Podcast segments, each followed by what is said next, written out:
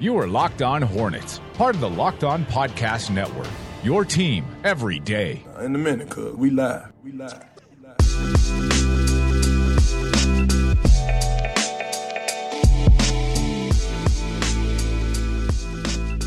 This is Locked On Hornets, your daily podcast on the Charlotte Hornets and the NBA. We are part of the Locked On Podcast Network, your team every day. Search your podcast app for Locked On to get podcast on the NBA, the NFL, Major League Baseball, and fantasy sports. I'm Doug Branson. I cover the team for fanragsports.com. I'm joined by my friend, my co host, the man, the myth, the legend. He's been covering the Hornets since they were the Bobcats, David Walker. Good morning, Doug. I'm mixing a cough drop and coffee this morning, Doug. That sounds dangerous. Yeah, don't do it. One time I I was working the late shift for a restaurant in college and I mixed a Red Bull and a cherry coke. Whoa. Next thing I knew, surprise surprise, I had an ulcer. That's something you can only do in college, you crazy kid. Right. Uh, so don't try that at home, kids. Uh, okay, we've got a great show. We're going to recap uh, yesterday's matchup against the Philadelphia 76ers, plus Malik Monk gets the call up at backup point guard with Michael Carter Williams on the mend. Interesting comments from Steve Clifford before the game on Malik Monk and what he basically what skills that he has now and what he still has to work on. So we'll discuss that. And I saw something interesting on Twitter. I know that a few days ago I said that Twitter was the worst. That mm. that Twitter uh, did you know what what did I say? What did I did Twitter? Did Twitter's I say it was worst. vile? Did I say Twitter was was uh, uh, f- full of the worst of humanity? I still believe that, but sometimes you can find some, sometimes you can find some interesting things on there. Uh, I found a graph talking about the NBA uh, the NBA bench production, and uh, I found some interesting things there on the Charlotte Hornets. So we'll get into that. Uh, but first, let's talk about this game last night. David Hornets lose 128 114. Dwight Howard led the way with 30 points on a night where Kemba Walker was MIA, missing in action, one of nine from the field, missed all five three point attempts, and he missed three free throws as well. He finished with five points. But the offense generally played well. It was the defense that let them down last night. Sixers shoot 57.5% from the field and 48.5% from three. They had seven players in double figures.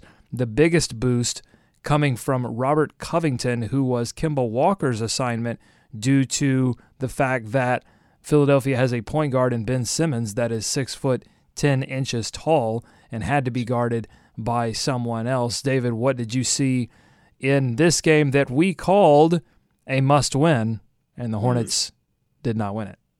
Yeah, exactly. I mean, you don't think you're going to win many with Kemba going for uh, what was it just uh, just five point? Uh, sorry, just, yeah, just five points mm-hmm. there. But you got enough offense. You scored 114 points. You just can't let the other team score 128. And you mentioned the shooting of the Philadelphia 76ers.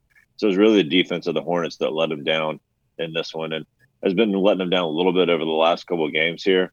Um, that's going to be their calling card. That's going to be how they win. And when they don't do that, it really doesn't matter what else they do because they got the scoring from Kaminsky and Lamb off the bench, 21 total points there. They even got 12 additional points from Treveon Graham. And as you mentioned, a big, big game from uh, Dwight Howard and Batum had a nice game as well. I mean, so the production was there. They just cannot allow the other team to do what they did, and I do think it does affect him if Kemba is not doing what he normally does because that just you know it, it's a different feel.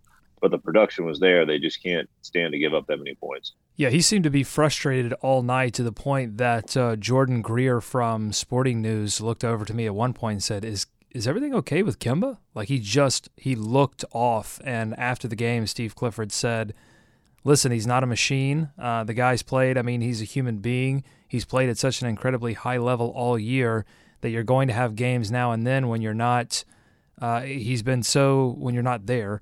I mean, he's yep. been so consistent. Sooner or later, you're not going to get 27 every night. You're just not. So that was Steve Clifford after the game on Kemba Walker. Uh, but it just it wasn't just offense.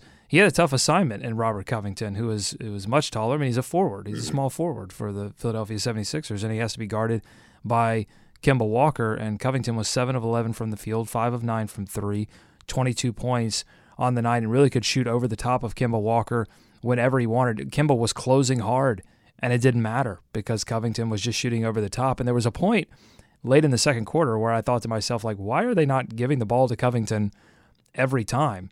And uh, then I sort of so I'm sorry I spoke it into existence. This is really this is really about me and my, and it was my fault. So I'm sorry to everyone out there. Uh, one of the other big factors, David, uh, we could talk about this: Michael Kidd Gilchrist being thrown out of the game, picking up two consecutive technicals for arguing with the ref.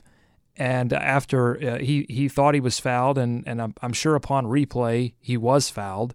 Uh, it seemed like everyone on Twitter felt like MKG had a case to be made, but he just made it a little too hard. Got ejected from the game, only played 14 minutes, and and that was tough for the Charlotte Hornets because they were already having issues defensively, and then to lose MKG, that just doubled down. Yeah, there you go. I mean, we've talked about what happens when this team is not at full strength, whether it is due to injury or in this case disqualification. I told you there would be at least one technical in this game, Doug. I, I said there might be two. I definitely thought they were going to come from Dwight Howard. He got one. Uh, okay. Everybody was getting technicals in this one. Joel Embiid, I think, got one as well. Yeah, they were they were handing them out uh, liberally.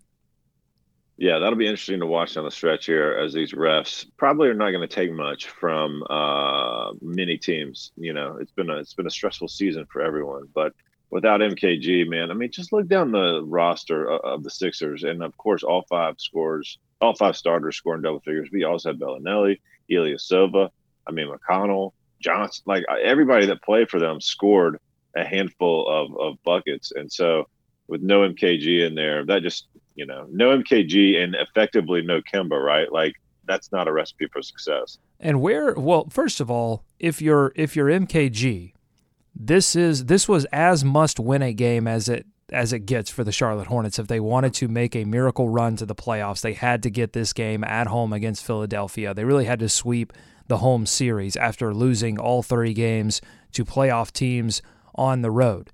Uh, they they had to get this game, and then if you're MKG, I understand you're upset about the foul, but you cannot right. get thrown out of the game when you get your first technical. That has to be it. And then the second thing is, where were his teammates? Like You're after right. he gets yep. that first tech, nobody ran over to MKG eh, to get between him and the referee. You see this all the time, and there's a reason for that because guys get hot, they get heated, and they can't control their emotions. They should be able to, but in the heat of battle, they they do get upset, and you need your teammates to come over and say, "Okay, okay, enough, buddy. Don't get thrown out of the game."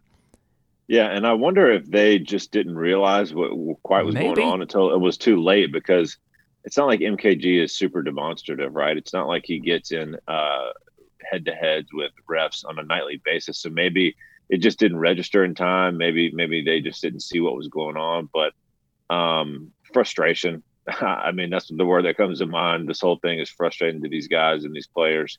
Um, not getting foul call seems to be the thing that you know sets people off these days more than anything and MKG just went a bit over the line. But yeah, that that's um, what I was going to mention. That the some point somebody else has got to step in there, but maybe they just didn't realize it was going to escalate quite as fast as it did. But uh, still, uh, you can't See, have you're that. so you are David. You are you are just a sweetheart. You're letting you're letting them off the hook. I'm not going to let them off the hook because this again. I, I think you have to understand the situation.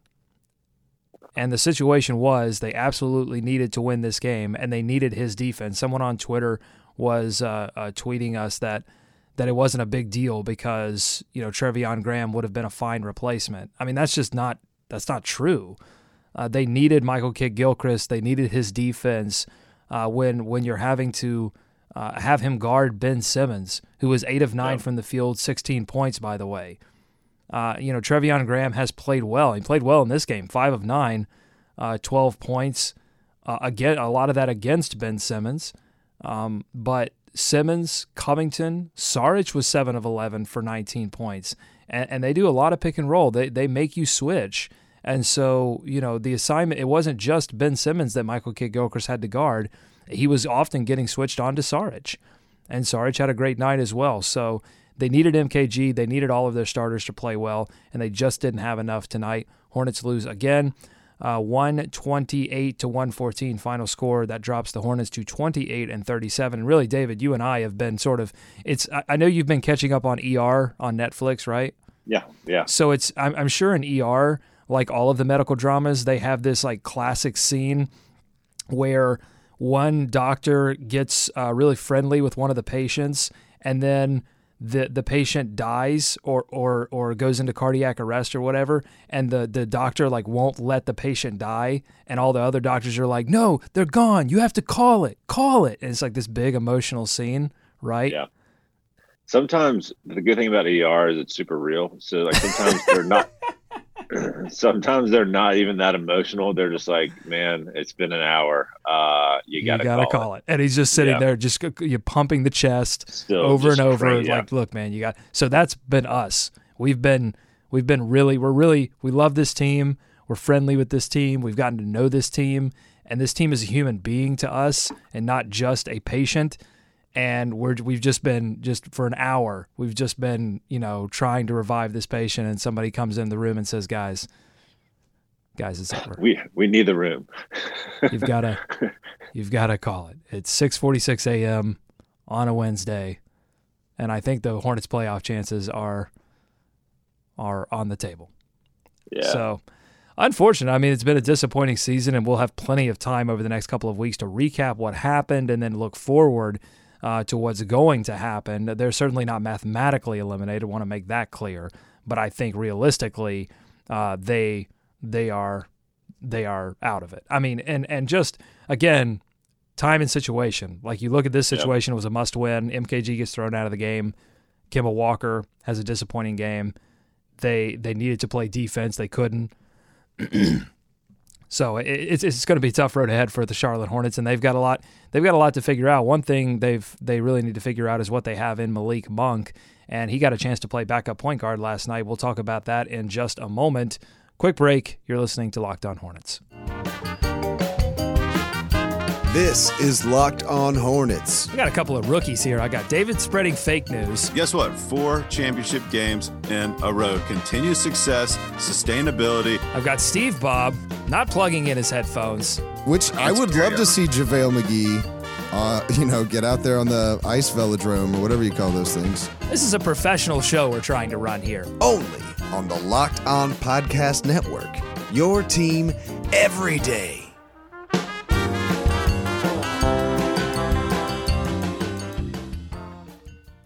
All right, so Hornets backup point guard Michael Carter Williams was out last night with a shoulder sprain, debating on whether he wants to have surgery on that shoulder or try to rehab it. Uh, surgery would put him out for the remainder of the year.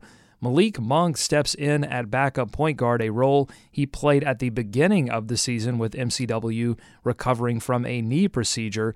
Steve Clifford has said many times he believes that Monk will have to learn the point guard position to be successful in the NBA because of the limitations that come with his size.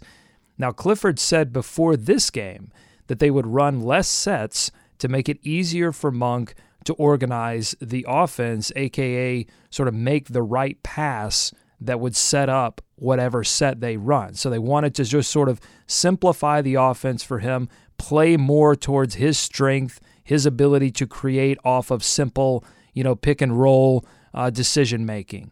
Uh, David, he gets he gets the uh, the minutes at backup point guard. How do you think he did last night?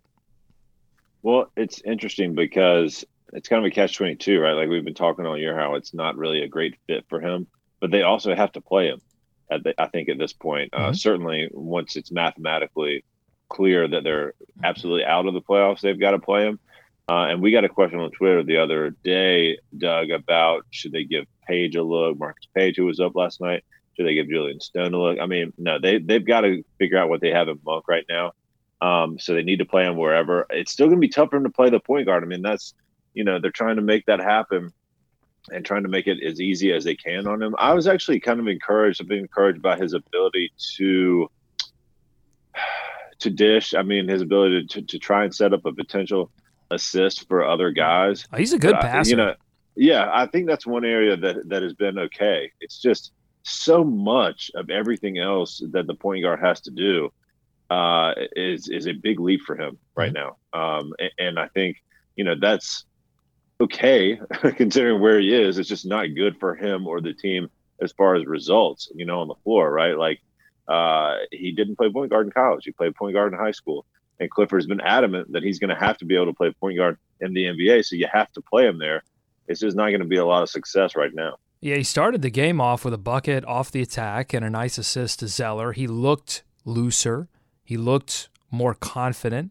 Clearly, they were trying to get him to push the ball, get him out into transition.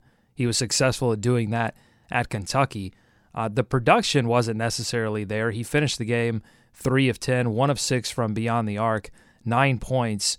Um, so I thought just sort of looking at him, he looked more the, most confident that I've seen him since maybe that Milwaukee game way back in the way back. Mm, You know, when he I think he had 25 points. points that game, right.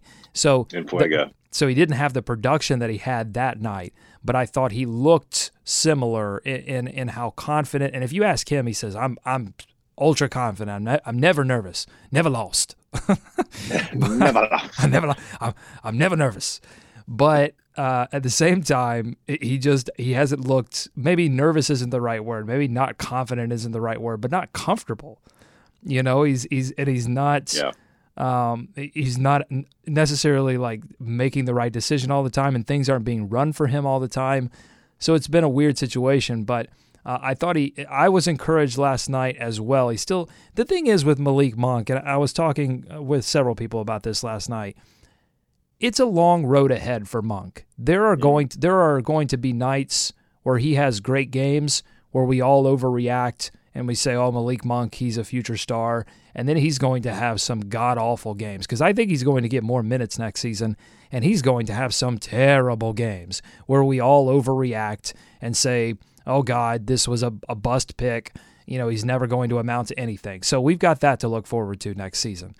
But but this is a long road. It, you, you have to understand. Think about Kemba Walker, David. Like Kemba Walker completely turned his career around by getting into the gym, living in the film room, taking a jillion shots, and and basically creating a three point shot out of thin air that he did not have when he came into the league. That's what it's going to take with Malik Monk as well. I mean, this all comes down. There's no like secret potion that the coaching staff could give him. No, no set of plays that they could teach him to make him successful. This is all going to be about Malik Monk's commitment uh, to to getting into the gym and to figuring out how to play uh, both NBA point guard and NBA level competent defense. Right? Not not not elite defense. I don't think he'll ever be an elite defender, but just competent defense. And if Malik Monk does that over the next couple of off seasons, I think you saw the athleticism, David. You saw him sky for for a few of the. He he tried to kill Dario Saric, and and then late in the game he got up for that that big dunk. Like he has the tool set, and, and but can he learn to be a carpenter? That's going to be the question. Right. And well, I mean, that's the infusion of athleticism that we thought they were trying to get with these two draft picks in Bacon and Monk. And like you said it, it's there. You can see it. But the the the, the, combo that I want to see, and I think they have to be able to get a look at is playing he and Kemba together. you know, I, I mean, it's scary to imagine that, Doug. But look, if this roster stays the same, more or less, moving forward, isn't that something That's- they have to see if they can no, do? no, Da- David. You I- don't think so? No, because look, look what happened last night. I, I mean, I know it's look not what Philadelphia pretty, was look, able where- to do when not when they when they played those two together, but just when you play Kemba Walker and you play a point guard that's six foot ten. That's the future of the NBA. Look, Yeah. our, our kids, David, are going to be watching NBA basketball where six foot ten point guards are the norm. Like the game is just constantly getting bigger, stronger, faster, more athletic. And Ben Simmons is only the beginning. They're going to they're going to be watching two things. They're going to be watching all of the point guards being like six six or over, and they're going to going to be watching everyone running high pick and rolls from the half court line. Like that's I'm I'm serious. Like you see Damian Lillard, you saw I think Saric or no Belinelli took one almost from the logo last night. Like this is this is the future of the NBA. So no, like playing that's you can't play those Well, two together. Like you have know, to find a guard to play with him that makes sense. Well, I know you mentioned McCollum, uh, Lillard. He and McCollum are are that type of backcourt, and, and they're able to find success. I mean, that's not an easy thing to replicate. I'm just saying, I don't know what other alternatives they have to jolt this team and this offense into some success. Um, I, I don't think that's what they're going to do off the bat. I think they've tried to find some ways to do that this season. I mean, you've seen it when they have a small backcourt on the other side where they can try and take advantage of it, play Malik out there. Um, they've they've done it. It's just not many nights you can do it because of the thing you mentioned. I mean, people are getting bigger, and it puts them at such a, such a disadvantage. But uh, uh, you know, I I mean, I just think for them to have success, a lot of times they're going to put their best guys, their most talented group on the floor. If he's going to be a part of that, then Kemba is going to be a part of that too, unless they, you know, totally flip up this roster. So we'll see. I mean, it's not a pretty sight right now. I know that, but you know, they've got to figure out what they have in them, and they've got to figure out if they can play them with their best player.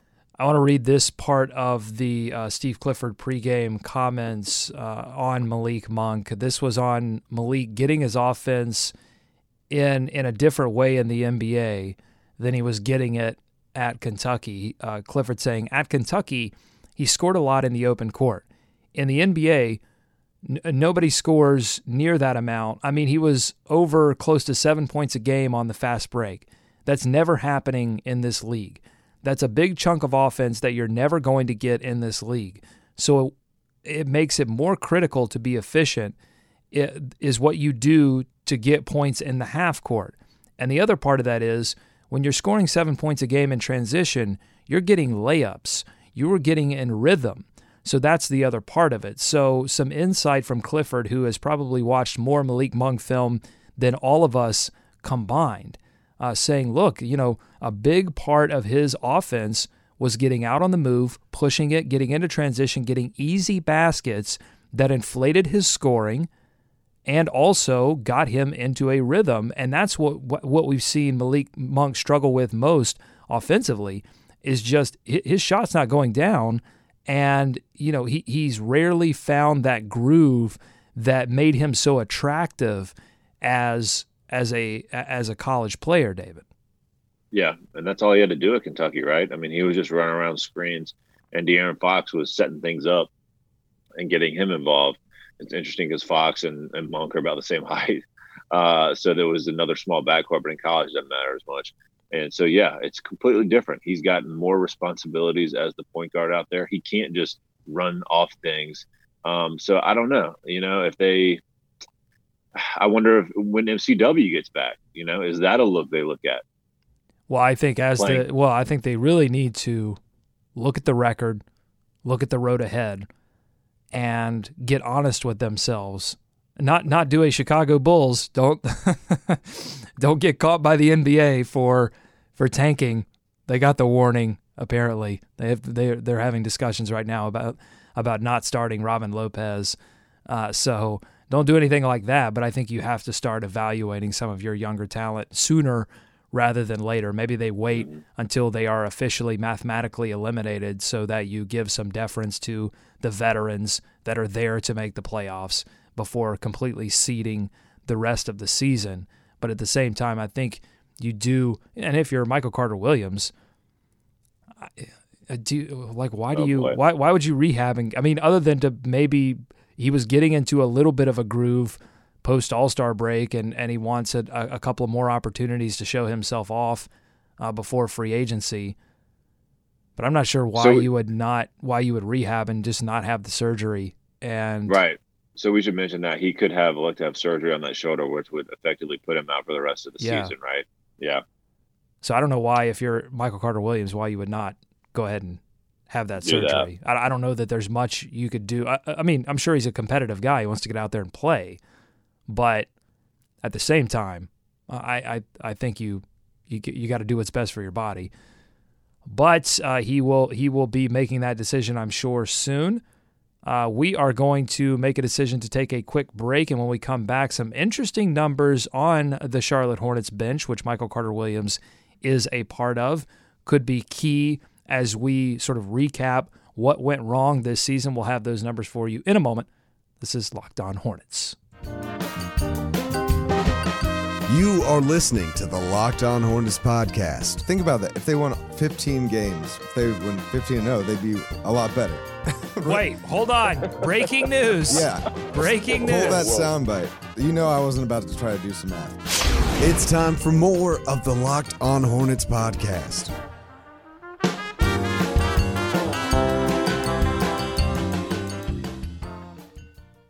So I retweeted this graph from Adam Fromal on Twitter. And uh, you can follow us on Twitter at Locked On Hornets. And this graph is how each NBA team's bench has fared on offense and defense this season by rating. And it shows the logo for each team. And however big the logo is, is how many minutes the benches have played this season. David, and he's got it broken up into four quadrants. And the Hornets, this is not surprising to anyone who has watched the Hornets bench this season, falls into the bad offense, bad defense category. Right. So uh, they are surrounded by teams like the Nets, the Bulls, the Suns, and the Kings, all teams firmly at the bottom of their conferences. This was noticed by Andrew on Twitter, who tweets us and says, Look at the teams that are around the Hornets on this graph. The fact that our bench is as bad, if not worse, than the worst teams in the league just shows how good our starters really are to drag them along. Yeah, that's interesting. Um, and they don't play a lot either. I mean, the Hornets logo is relatively small, and there's some surprising things on this. You would expect to see teams like the Warriors and the Rockets, who are way out front and have good offense and good defense. But you get the Mavs in there too, Doug. A, little- surprising. Their bench plays quite a bit. They are grouped in with the Heat, the Jazz, and the Cavs, and the Raptors, along with those two teams I just mentioned as the only ones out there with good offense and good defense. A bit of an anomaly there because I don't think the Mavericks are going anywhere this season. But um, you know, just goes to show you that's a great point pointed out to us that the starters are effectively doing their job, um, but with no bench. Yeah. Well, I was going to say, I mean, yeah. you can definitely look at it that way, or you could say they the team sacrificed an ability to sign quality depth by re-signing Hmm. Nick Batum and Marvin Williams to solidify that starting lineup in that year of big money. I mean, signing Batum and signing Marvin locked money away that they could have used. I'm not saying they should not have signed both of them, but or, or, or one or the other.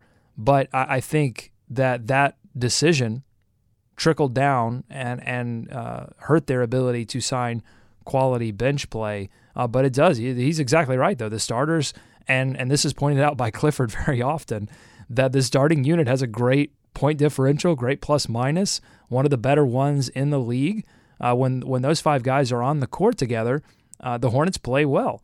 Uh, so Shane on Twitter asks, "Is this just a personnel issue or coaching and game style, David, that that accounts for this these bench woes?" Uh, for me, it's mostly personnel. I mean, you see who's coming off that bench. You've seen the difficulty they've had to mesh together. At least you've gotten a little bit of a of a two man combo and, and Frank and Lamb, which we said pretty much had to happen for any of this to be successful. But of course, the gaping hole at backup point guard has been an issue. Mhm. You know, basically over the last three or four seasons. Uh, you take out the Jeremy Lin season, and every other season besides that one has been an issue. Uh, they've just got to get better. I mean, it- that's been the talk of you know the issue for this team. Once the starters go out, the the bench cannot sustain it. Um, so it's it's a talent thing for me. I agree with all of that.